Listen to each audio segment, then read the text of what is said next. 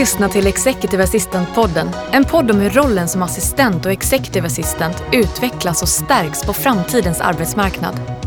Podden produceras av Företagsuniversitetet i samarbete med nätverket IMA, International Management Assistance, rekryteringsföretaget Inhouse, röst- och ljudproducenterna Online Voices samt Nordic Choice Hotels.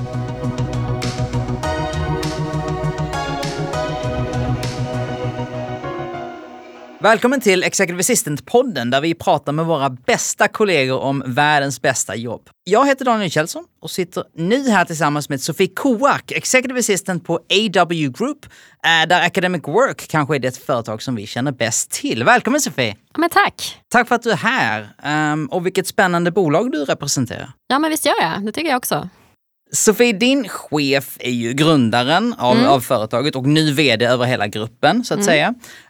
Och jag tycker att ditt karriärsperspektiv är extra intressant just för att ni tillsammans och bolaget som helhet har varit på en sån entreprenörs- och tillväxtresa tillsammans under mer än ett årtionde egentligen.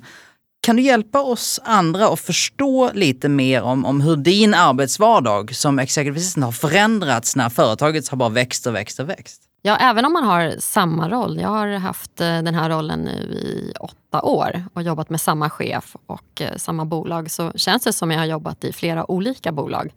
För att, precis som du säger, det har hänt väldigt mycket och vi har växt kraftigt. När jag började så var vi bara ett bolag, Academic Work, och nu är vi en rad av olika bolag då, som kompletterar vår kärnaffär mot rekrytering och bemanning av Young Professionals.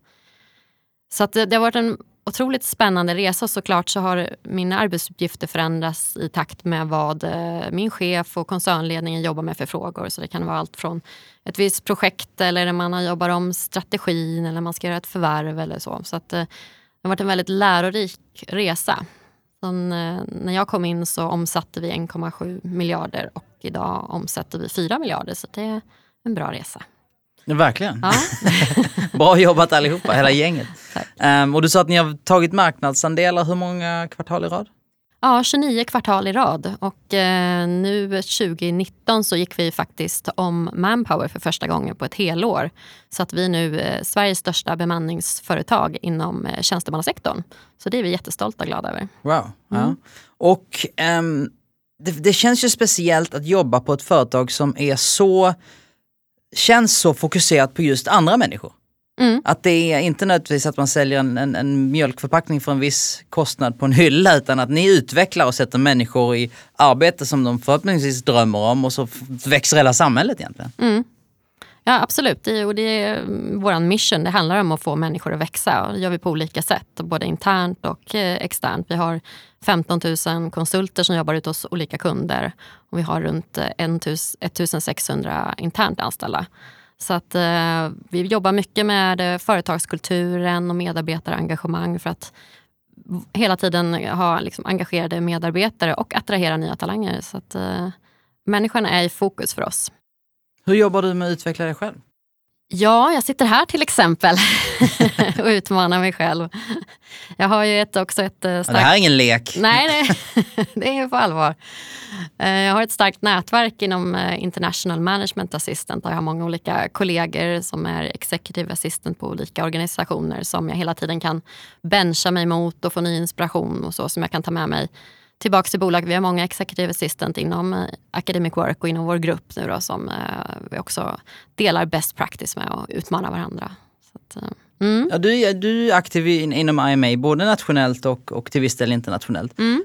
När du pratar och nätverkar, så att säga, när du pratar med kollegor runt om i världen, när kan man fråga sig, när lär du dig mest av sådana samtal? Vad är det du får höra av andra som, när du kan liksom plocka upp godbitar?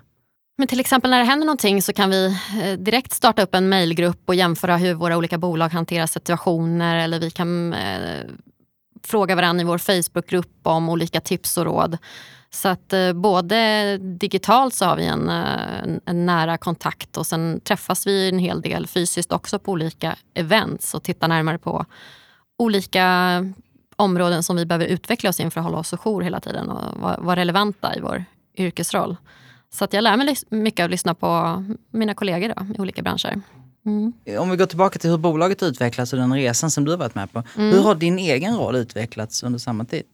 Ja, den har utvecklats i takt med att bolaget har växt och för att jag har haft ett nära och bra samarbete med liksom ledningsgruppen då, där jag själv ingår, och det har varit olika projekt under olika tidsperioder som man har fått hantera och lärt sig om.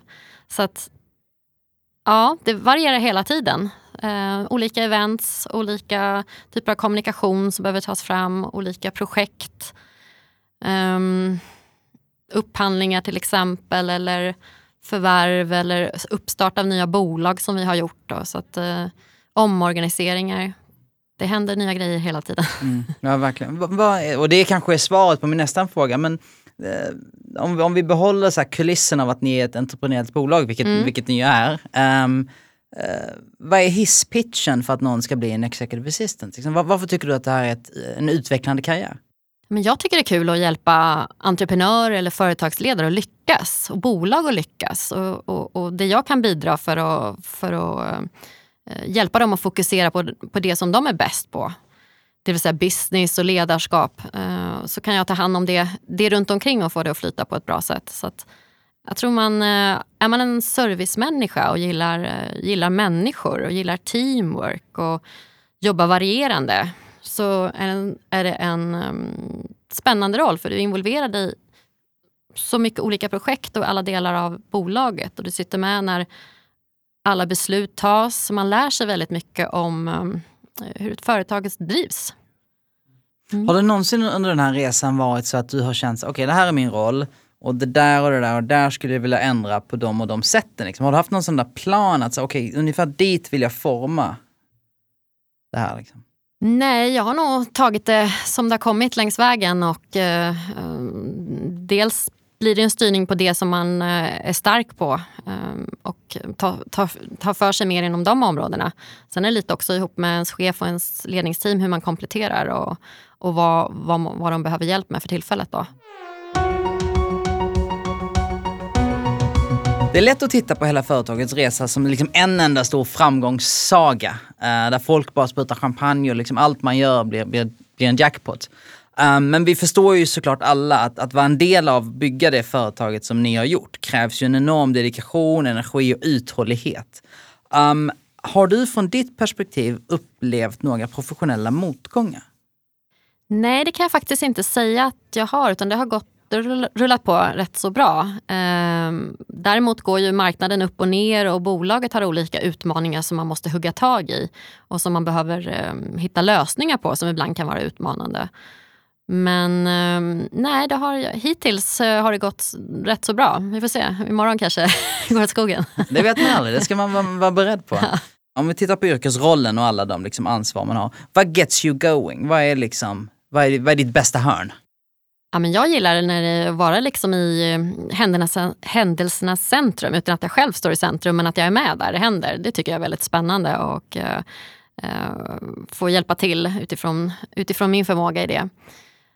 Och att det är varierande, att man hela tiden lär sig olika saker. Jag tycker det är spännande att vara med och bygga upp ett företag och se hur långt vi kan ta det och få alla människor engagerade i det. Det finns ju utmaningar med det varje dag, och det är kul tycker jag.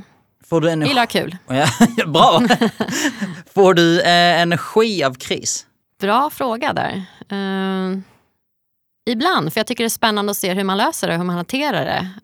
Till exempel kriskommunikation, olika preventiva åtgärder och sådär. Så att jag kan tycka att det är fascinerande hur man hanterar vissa saker och lär sig av det. Däremot är det aldrig kul när det händer tråkiga saker såklart. Nej. Mm. Jag känner två typer av executive assistance, brukar jag alltid säga. Den ena typen, typ A, okay, är den de är på jobbet är de hemma så att säga. Att det är så här, okej, super administrativt stark, organiserad och allt det här. Och sen typ B som är så här, är allt det på jobbet också. Fast sen när man då går hem så tröttnar man på det och det är så okej, nu måste jag vara någon annan. Och då kanske det är mer vilda västern på personliga planet. Vilken av de två är du, om du är någon? Nej, men jag är nog inte någon av dem, det kan jag ju inte säga, utan jag är nog lite mix av båda. man behöver inte vara lika uppstyrd hemma som man är på jobbet såklart. Men det är nog hyfsad ordning och reda i mitt liv ändå, det tror jag. Ja. Jag kan tänka mig något annat. Du, från vilda västern till högst allvar. Den globala uppvärmningen och klimatkrisen var ju länge gäspämnen som fick de flesta av oss att byta kanal eller zona ut och sådär. Och så är det ju absolut inte längre. Och från mitt perspektiv har du nästan blivit hela yrkeskårens inofficiella talesperson i de här frågorna. Det är en stor roll att axla nu. Men när grep klimatkrisen på allvar tag i dig?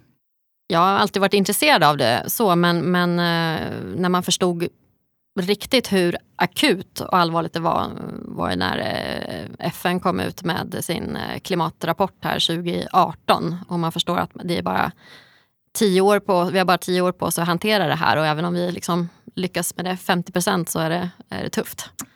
Ja, exakt. Mm. Best case scenario var till och med ganska dåligt. Mm, ja. Och vad kände du då? Jag kände att vi får alla försöka göra vad vi kan. Och det känns bättre att göra någonting än att inte göra någonting. Liksom. Och vi har turen att jobba på ett företag där vi bryr oss mycket om klimat- och miljöfrågor. Därför vi har många unga medarbetare som bryr sig väldigt starkt om det och pushar oss och vara så bra som vi kan inom de frågorna. Så att jag har tagit mitt engagemang vidare, men också inspireras mycket av vårt företag då. Ja, kul. Och finns det stunder där du är riktigt oroad över det här? Ja, jo, det är. Men det är bättre att ta action än att sitta och oroa sig, känner jag. Exakt. Ja, ja. Nej, men och på tal om action och inaction, jag menar, intellektuellt så förstår man det här problemet och förstår allvaret. Men ofta blir det ju ingenting gjort ändå. Och så var det under många år framförallt. Och man kör hit och dit och man flyger hit och dit. Och sen LinkedIn-likar man liksom när något amerikanskt företag har gjort sig av med sina sugrör ungefär. Mm. Du arbetar ju aktivt och både inom mig och i övrigt då på företaget med att hjälpa kollegor med just den connecten, att se den globala krisen i vardagen och ta action kring vad man faktiskt kan påverka direkt. Vad är assistentens roll i det här? Vad kan vi göra? Ja, men dels så är vi ofta medlemmar av våra ledningsteam, så har vi ofta också våra chefers öra, så vi kan vara med och påverka väldigt mycket när det gäller att sitta med i de typen av diskussioner, kanske när det gäller kommunikation och policies. Sen är vi också, om man tittar på våra arbetsuppgifter, vad vi faktiskt gör som påverkar miljön, så sitter vi mycket med både events, vi sitter med resor, vi sitter med olika typer av matbeställningar, projekt, och i alla de olika arbetsuppgifterna så kan man ju göra ett mer klimatsmart val. Så att jag försöker bara synliggöra att det faktiskt finns en hel del saker som vi skulle kunna göra i våra roller. Och så är det ju alla roller, men ja, ta vår approach på det. Ja, och det är inte det. Jag tycker att du målar en för liten bild av det. Det är ju en jätteapproach. Jag menar, på något sätt, återigen från utsidan så har ju en EA och hela yrkeskåren egentligen ganska, kanske, alltså en av de mest inflytelserika positionerna har påverkat helt företags inriktning. Ja, i bästa fall då. Ja, jo, men det är men man är i blodomloppet på något sätt. Mm. Ja, och vi är väldigt många också globalt om man tänker på det. Jag vet inte hur många liksom, ledningsassistenter det finns i världen, men om man tittar på antal bolag så måste det vara miljoner i alla fall. Mm. Och om vi alla börjar sätta det här på agendan, vi alla börjar titta på vad kan jag göra i min roll, liksom rent konkret på mina arbetsuppgifter och hur jag kan påverka dem runt omkring mig med mitt engagemang och hjälpa till att synliggöra vad man har för alternativ. Mm. Så, ja. Och då pratar du om, för att gå ner på väldigt så granulärt, kan det här mötet bli ett videomöte? Kan vi äta den här rätten istället för den rätten? Till exempel. Och gör man det över en hel organisation och över tid? Och över alla assistenter? Absolut. Men det kan också vara lite större fråga att man sitter med i olika typer av resepolicies till exempel. Man sitter med upphandlingar mot resebyråer eller eventbolag där man kan ställa krav på att, hur de hanterar de här frågorna. Och också olika typer av upphandlingar, återvinning, utskrifter, inköp. Mm. Mycket med förpackningar till exempel. Mm. Så att, ja. Vad får du för reaktion från dina kollegor när du är ute och pratar om det? Menar du executive assistant-kollegor? Ja, precis. Ja, men jag tycker det finns ett intresse. Man måste bara lägga ihop det och se helhetsbilden i det man gör och det man kan påverka. Mm. Och ge lite idéer kring det. Mm. Men det finns absolut ett intresse och påverka. Mm. Mm. Ja, jag tror alla kan relatera till det. För att det är ju verkligen sånt som går rakt in i rollen. Och som har en direkt påverkan också. Vad har du genomfört av det här själv? Och vad har ni för diskussioner internt kring det? Ja, vi har jobbat väldigt mycket med de här frågorna internt. Och vi har en hållbarhetsansvarig och så. Men vi har verkligen reducerat vårt resande. Och vi klimatkompenserar det. Satt upp olika typer av policies hur man får resa. Till exempel att man behöver ta tåg om det är vissa sträckor. Och vi har cyklar man kan låna på jobbet om man behöver åka till olika typer av möten. Sen har vi gått över till Solna. Ja. Sen har vi väldigt mycket gått över till veganskt och vegetariskt på våra events, våra möten och konferenser. Och det gör vi även från ledningsgruppens sida då, för det blir ju ett statement lite då vad den högsta chefen bjuder på för mat när den bjuder in till ett möte då. Så att där kan man ju protesterar man inte. Nej, då kan man ju hjälpa till och komma med den idén så att säga. Mm. Ja, men verkligen. Mm. Ja, och på tal om det, hur, när det gäller klimatarbetet och de ambitionerna, om inte cheferna lyssnar redan, hur får man dem att lyssna? Men man kan ju använda en teknik som kallas för nudging, som handlar om att man liksom ger små mjuka knuffar i rätt riktning. Också att man gör det lätt att göra rätt genom att arrangera olika typer av valsituationer. Och till exempel kan man också jobba med att ändra standards, som till exempel att grönt är standard, vegetarisk mat är standard, och vill du välja till kött så behöver du liksom anmäla det istället för att göra tvärtom. Man leker lite med mindsetet. Du har ju sagt så smarta saker också tidigare om till exempel det här med att, jag menar, vi kan ju säga att vi vill äta grönt för att vi vill det och för att det är bra. Men det handlar ju också om vad man signalerar att vi är för företag och vad det har för effekt på nyrekrytering och på alltså hela företagets position. Och även på ledarens personliga varumärke, om man ska vara så cynisk. Jo, vi undersöker det här varje år. Vi gör en undersökning som kallas för Young Professional Attraction Index. Där vi undersöker vad 15 000 young professionals i Norden och Tyskland och Schweiz, i de länder som vi finns, vad de tycker. Vilka arbetsgivarvarumärken som de attraheras av och hur de tänker när de väljer arbetsgivare. Och där kan vi se att hållbarhet kommer väldigt starkt. Så nu sista året så såg man att det var en tredjedel som tyckte att det var väldigt viktigt att arbetsgivaren hade en tydlig intern klimatpolicy eller arbeta aktivt för ett bättre klimat. Och att man inte bara betalar sig ur någonting liksom, utan att man har det top of mind. Då behöver man ju också, även om man gör en massa bra grejer, men man kommunicerar det mot den här målgruppen om man ska vara attraktiv. Och det kommer ju bli kandidaternas marknad. Det är kompetensbrist och det är pensionsavgångar och det är kompetens med digital vinkling som kommer att vara tuff att hitta. Så att där behöver arbetsgivarna attrahera arbetskraften. Mm. Du har ju en så pass intressant situation i din karriär nu att du har hunnit vara så att säga around the block ett tag och varit med och sett en del saker. Samtidigt så är du tidigt eller mitt i karriären också och kommer att se väldigt mycket mer under din karriär. Om du tänker på vad du har sett evolutionen av EA:n hittills, vad gör dig mest exalterad när du tänker på karriären framåt? Men jag tror våran yrkesroll kommer hela tiden att ändras i takt med marknaden och i takt med våra bolag förändras, tekniken förändras och våra chefer jobbar på ett annat sätt. Och jag tror våran roll kommer att ytterligare lyftas genom att det blir så mycket digitala verktyg, AI och så blir det liksom ett annat fokus i vår roll. Det går mer mot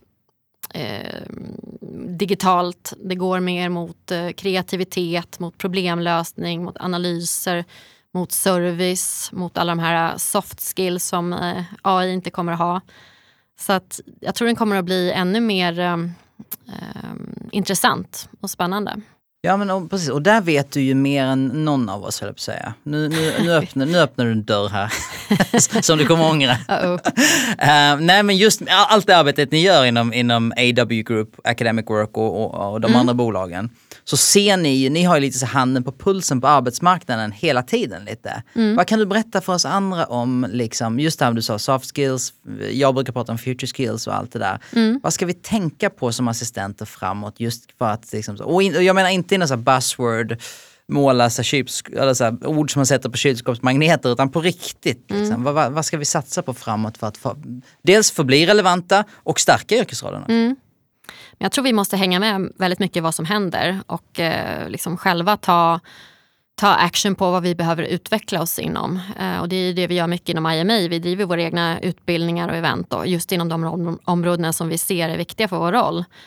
Och sen tror jag det handlar mycket om också att synliggöra vad vi faktiskt gör. För man kanske missuppfattar att man gör vad man gjorde på 50-talet eller något liknande. Så att det vi gör idag måste vi också vara väldigt tydliga med att få ut. Och inte vara den här personen som står i bakgrunden och inte tar cred för vad man faktiskt gör. Så att det handlar lite om att ta plats och synliggöra vad vi gör. Mm. Varför är det viktigt att ha mod som executive assistant? Ja, man måste ha integritet och man måste kunna utmana våra chefer också. Det är vi som ofta får säga sanningen som kanske ingen annan gör. Och det är en del av ansvaret. Det blir liksom en reverse coaching oftast till våra chefer också. Som jag tror att de uppskattar väldigt mycket. Så att det behöver man vara modig i. Så att man vet när man behöver säga till om saker och hjälpa dem att hitta rätt och vara så bra chefer som de kan vara.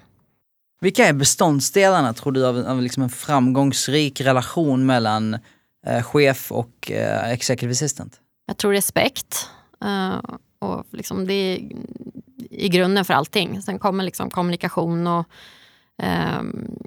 att man hittar ett samarbete som känns rätt för de två unika personerna. Beroende på vad man har för styrkor och svagheter och vad man vill ha hjälp med för olika saker. Men att man hittar ett bra sätt att kommunicera kring varje dag och täta uppdateringar.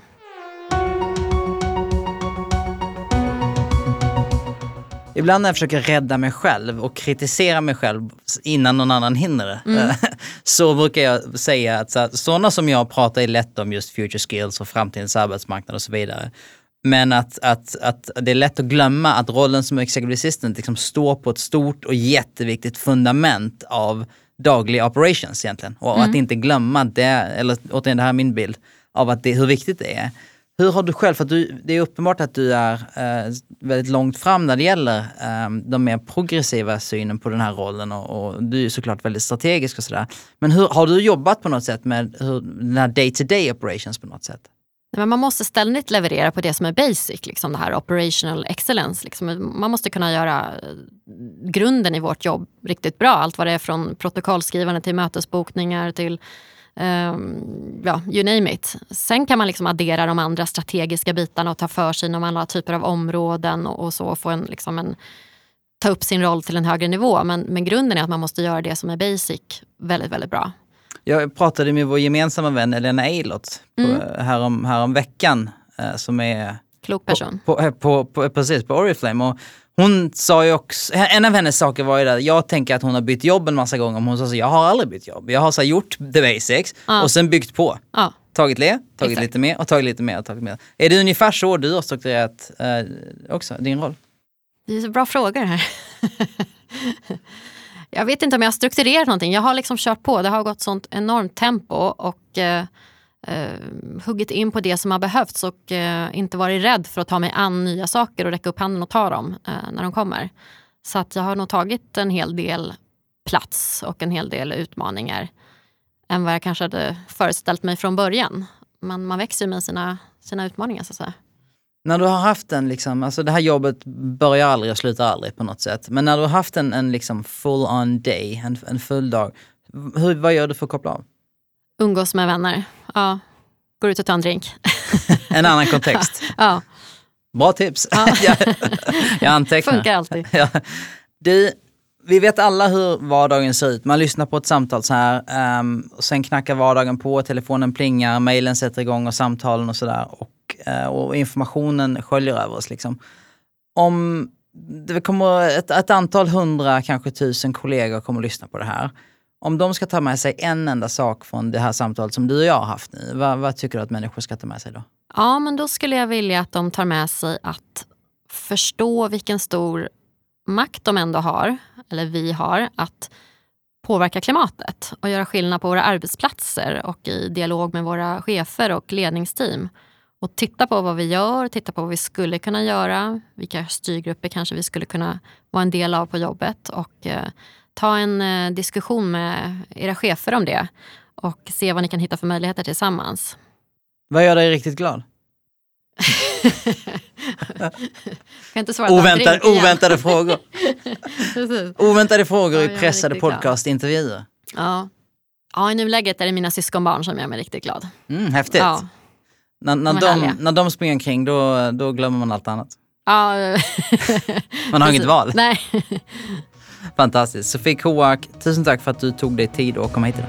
Tack.